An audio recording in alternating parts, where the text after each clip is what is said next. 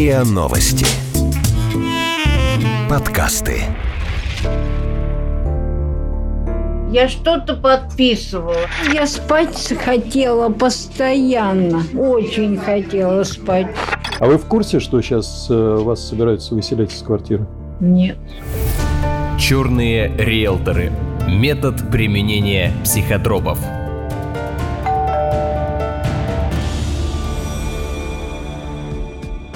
Черные риэлторы. Их ничто не остановит. Под прицелом мошенников находятся одинокие люди, пенсионеры, инвалиды, алкоголики. Обмануть их проще, чем кого-либо. Из-за своего возраста, зависимостей, особенностей психического состояния здоровья они не могут всегда критично оценить ситуацию. Однако опытным аферистам хватает изобретательности поймать в свои сети и тех людей, которые называют себя здравомыслящими и ненаивными. Один из методов, который используют черные риэлторы – применение психотропных препаратов. Их подмешивают в напитки или еду собственника квартиры. Человека в измененном состоянии легче заставить подписать нужные бумаги. А иногда и заставлять не нужно. В измененном сознании владельцы недвижимости сами, без сомнений и критики, подписывают все, что им дают. Этот метод до сих пор в ходу у черных риэлторов. Вещества, которые используют мошенники, действуют практически мгновенно. После приема препаратов человек чувствует слабость, недомогание, сонливость, иногда головокружение. Как правило, он заторможен и не понимает, что с ним происходит. Психотропные вещества, которые черные риэлторы подмешивают своим жертвам, можно выявить в крови только в течение считанных часов после их разового применения. Дальше они выводятся и вообще не оставляют следов. Даже если человек осознал, что, скорее всего, находился под действием веществ, доказать это он уже вряд ли сможет. Сдав анализы, обнаружит, что в крови следов препарата уже нет. Пока вещества, влияющие на нервную систему, действуют, черные риэлторы могут оказать давление на свою жертву. Попросят собственника подарить квартиру, подпишет документы, скажет продать за 100 тысяч рублей, молча поставит подпись в договоре, а сам окажется на улице, без жилья. В такой ситуации важно вовремя понять, отследить свое состояние, чтобы в течение нескольких часов успеть сдать анализ крови на выявление веществ. Но все не так-то просто.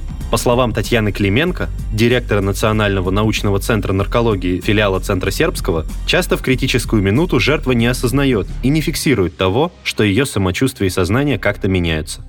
На сегодняшний день доказать, что какие-то психотропные вещества были использованы при совершении незаконной сделки, практически невозможно, потому что лица обращаются за опротестовыванием сделки спустя достаточно длительное время после того, как сделка была заключена. К этому времени вещество уже выделено из организма. Когда человек становится жертвой вот такого преступления, они же ведь или не помнят эту ситуацию, или они ее помнят в искаженном виде, потому что они находились под действием препаратов. Поэтому реально узнать, какая ситуация была, практически невозможно. Обычно все-таки, если это происходит в отношении лиц достаточно старого возраста, которых легко обмануть, которым легко можно войти в доверие, под любым предлогом дать любую таблетку.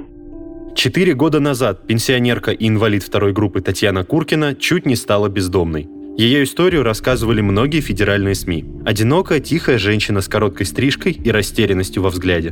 К 60-летнему возрасту она дважды пережила инсульт, страдала от ишемии головного мозга. Из диагнозов также эпилепсия и сахарный диабет. В двухкомнатной квартире на окраине Москвы Татьяна живет с 2 кошками и собакой. Старая мебель, стены, давно не видевшие ремонта. Чисто, но бедно. Рядом больше никого нет. Мужа не стало несколько лет назад, детей у них не было, сестра осталась в Воронежской области. Племянник-москвич заглядывает редко. Иногда Татьяну Александровну навещают социальный работник и участковый. Однажды на пороге Татьяниной квартиры появились 2 женщины. Обе смуглые, черноволосые. Одна постарше представилась Галиной, вторая – ее дочь. Говорили быстро, вкратчиво, не давая слова вставить. Галина утверждала, что прежде жила у Татьяны на квартире. Только вот она их видела впервые. Очутились это они, значит, это Галя. Очутилась, и она еще и говорит: «Тетя Тань, ну я же у тебя, говорит, 5 лет, говорит, как снимала, говорит, квартиру». Я говорю: «Честно говоря, не помню, никого не помню». Неизвестно, почему Татьяна Александровна поверила цыганке Галине и впустила ее с дочерью. Был это цыганский гипноз или хозяйка сдалась под психологическим напором. Цыганки заселились в одну из комнат и обещали платить пенсионерке за аренду 15 тысяч рублей. Интересно, что за неделю до этого события около дома к Татьяне Куркиной подошел мужчина и предложил поменять окна и двери с большой скидкой специально для пенсионеров. Добрый, внимательный, настойчивый. Убедил ее в необходимости покупки. Сказал, что решать надо быстро, льгота скоро закончится. Оставил листовку с номерами телефонов. Прошло несколько дней. Квартиранты Татьяны Александровны уже обжились в своей комнате. А пенсионерка все-таки решила позвонить в ту компанию по установке окон. Не успела Татьяна Александровна положить трубку, как за ней уже приехали. Пригласили в офис, где можно оформить все бумаги. Только потом, когда ее будут допрашивать соседи и полиция, она вспомнит, что уже в тот момент чувствовала сонливость, вялость и упадок сил, но не придала этому значению. Списала все на свои проблемы со здоровьем. В конторе ей выставили счет – около 50 тысяч рублей за установку окна и двери. К слову, пенсия у Татьяны Александровны – 16 тысяч. И, конечно, такой суммы у Куркиной на руках не было. Узнав о ее проблеме, квартирантки посоветовали ей проверенного человека, который точно поможет с кредитом. Ему можно доверять на все 100%, уверила Галина. Так, Татьяна Александровна оказалась в офисе кредитной организации, где ей предложили взять нужную ей сумму, но под 30% годовых. В общей сложности пожилой женщине с крошечной пенсией рассчитали займ на 250 тысяч рублей. И это за одно окно и входную дверь. А потом человек, который представился Геннадием Храбрихиным, подошел к ней со стопкой бумаг и начал задавать вопросы про квартиру. Что было дальше, Татьяна Александровна помнит очень плохо. И говорит, что тогда будто сама себе не принадлежала. Когда вот он мне сказал, что, мол, а вы хотите, говорит, продать квартиру. Мне вместо того сказать, чтобы нет, я сказала да. Координатор правозащитной организации «Мой дом против квартирного рейдерства» Елена Евсеева много раз помогала людям, оказавшимся в такой ситуации, как Татьяна Куркина. За последние годы тактика мошенников не изменилась.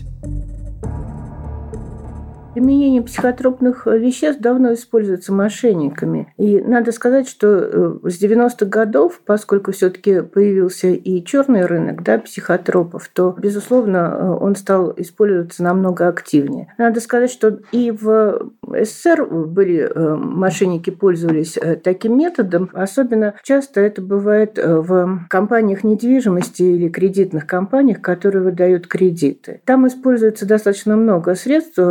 Естественно, сразу предлагают чай или кофе. Могут точно так же отвлекать, да, чтобы в этот момент что-либо подсыпать. Выводят в какую-то другую комнату, показывают какие-то другие бумаги и так далее. Человек возвращается, там, напивает свой кофе или чай. Черные риэлторы. Татьяна Александровна даже не могла вспомнить содержание и условия документов, которые подписывала. Через несколько дней выяснилось, что пенсионерка продала свою двухкомнатную квартиру у станции метро «Речной вокзал» за 300 тысяч рублей. Ее новый владелец – тот самый сотрудник кредитной организации Геннадий Храбрихин, который помогал ей с кредитом. Становилось понятно, что все они – цыганки, мужчина с окнами, кредитная контора – оказались актерами одного спектакля. В решающий момент в ситуацию вмешались соседи Татьяны. Они увидели, как пожилая женщина садится в неизвестную машину с молдавскими номерами. Татьяна Александровна до конца не понимала, что с ней происходит. Чем бы это все закончилось для нее? Наверное, через какое-то время пенсионерку объявили бы пропавшей без вести. А что? Одинокая старушка со слабым здоровьем ушла и не вернулась. Звучит правдоподобно. Но соседи, которые стали свидетелями похищения Татьяны, вмешались и буквально вытянули ее из рук мошенников. Машина скрылась. Защищать Куркину от черных риэлторов принялись всем подъездом. Соседи начали войну против мошенников, потому что пенсионерка сама была не в состоянии бороться. Вообще человек вот так вот глазами вращает. Вот она даже не боялась, потому что она не понимала, что происходит. И по большому счету, если бы ее вывезли тогда в пятницу, когда вот мы это все остановили и бросили, через час бы она замерзла где-нибудь. И когда ее нашли, мы при вскрытии показывали сердечный приступ.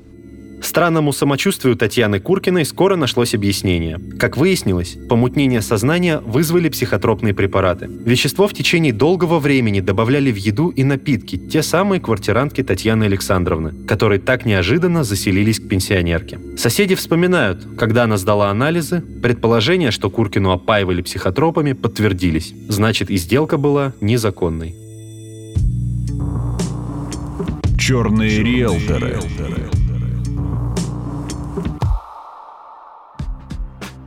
Если собственник квартиры подписал документы в состоянии алкогольного или наркотического опьянения, то доказать незаконность сделки сложно, однако шанс все-таки есть. В оспаривании сделки необходимы результаты анализов, сделанные в первые часы после приема препаратов, и аудио- или видеозаписи, которые зафиксировали момент фальсификации, например, с камер видеонаблюдения. Также может помочь почерковедческая экспертиза, которая определит, не находился ли человек в измененном состоянии сознания на момент сделки. Чтобы не попасться в ловушки, расставленные черными риэлторами, соблюдайте несколько правил. Номер 1. Конечно, всегда легче что-то предотвратить, поэтому контролируйте окружение своих пожилых родителей и родственников, которые живут одни в своей квартире. Спрашивайте их о посетителях и гостях, чтобы вовремя выявить подозрительных личностей. Номер 2. Если вы пришли на сделку, лучше откажитесь от чая и любых других напитков, еды, сигарет. Правило номер 3. Если после сделки вы почувствовали себя странно или нехорошо, лучше подстраховаться и сразу же сдать анализ крови. Номер 4. Чтобы защититься от мошенничества, оформляйте сделки в присутствии двух свидетелей – родственников, друзей, которым вы доверяете. Лучше, если у вас будет один проверенный человек, который в курсе всех ваших дел. Попросите текст договора домой, чтобы внимательнее прочитать его и проконсультироваться со специалистом. Если вам не дают документы на дом, ничего не подписывайте. Вероятно, это мошенничество. Правило номер 5. Если же вы поняли, что пошли на сомнительную сделку, обращайтесь в суд с иском о расторжении договора. Начинайте гражданский процесс. Срок давности в зависимости от обстоятельств будет составлять от 1 до 3 лет. Договор дарения можно расторгнуть в течение 1 года. Правило номер 6. Если вы заподозрили мошенничество, были введены в заблуждение, обмануты, вашим доверием воспользовались, пишите заявление в полицию, чтобы там возбудили уголовное дело. Для этого важны точные даты и место, где было совершено преступление, а также обстоятельства и детали подписания договора. Правило номер 7. Если вы решили воспользоваться услугами юриста или адвоката, внимательно изучите его репутацию и дела, в которых он участвовал, уровень его компетенции, отзывы клиентов. Правозащитник Елена Евсеева считает, что каждый такой случай применения психотропов при заключении сделок стоит разбирать по отдельности. И несмотря на сложность всех обстоятельств, выход всегда можно найти. Зная, что у нас, к сожалению, мошенничество такой развитый сегмент, да, особенно на рынке недвижимости, то можно отработать, конечно, свою подпись и какой-либо элемент этой подписи, если она, например, сделана под давлением или под наркотическим средством, просто-напросто заострить на этом внимание, да, для того, чтобы легче было потом оспорить свою подпись. И, с другой стороны, это очень сложно и для полиции выявить. Действительно, полиция очень часто отказывает в возбуждении уголовного дела, потому что ссылается на то, что человек сам, да, то есть принял такое решение и сам сделал эти действия. Итак, квартирой Татьяны Куркиной завладел Геннадий Храбрихин, тот самый сотрудник организации, где она взяла кредит.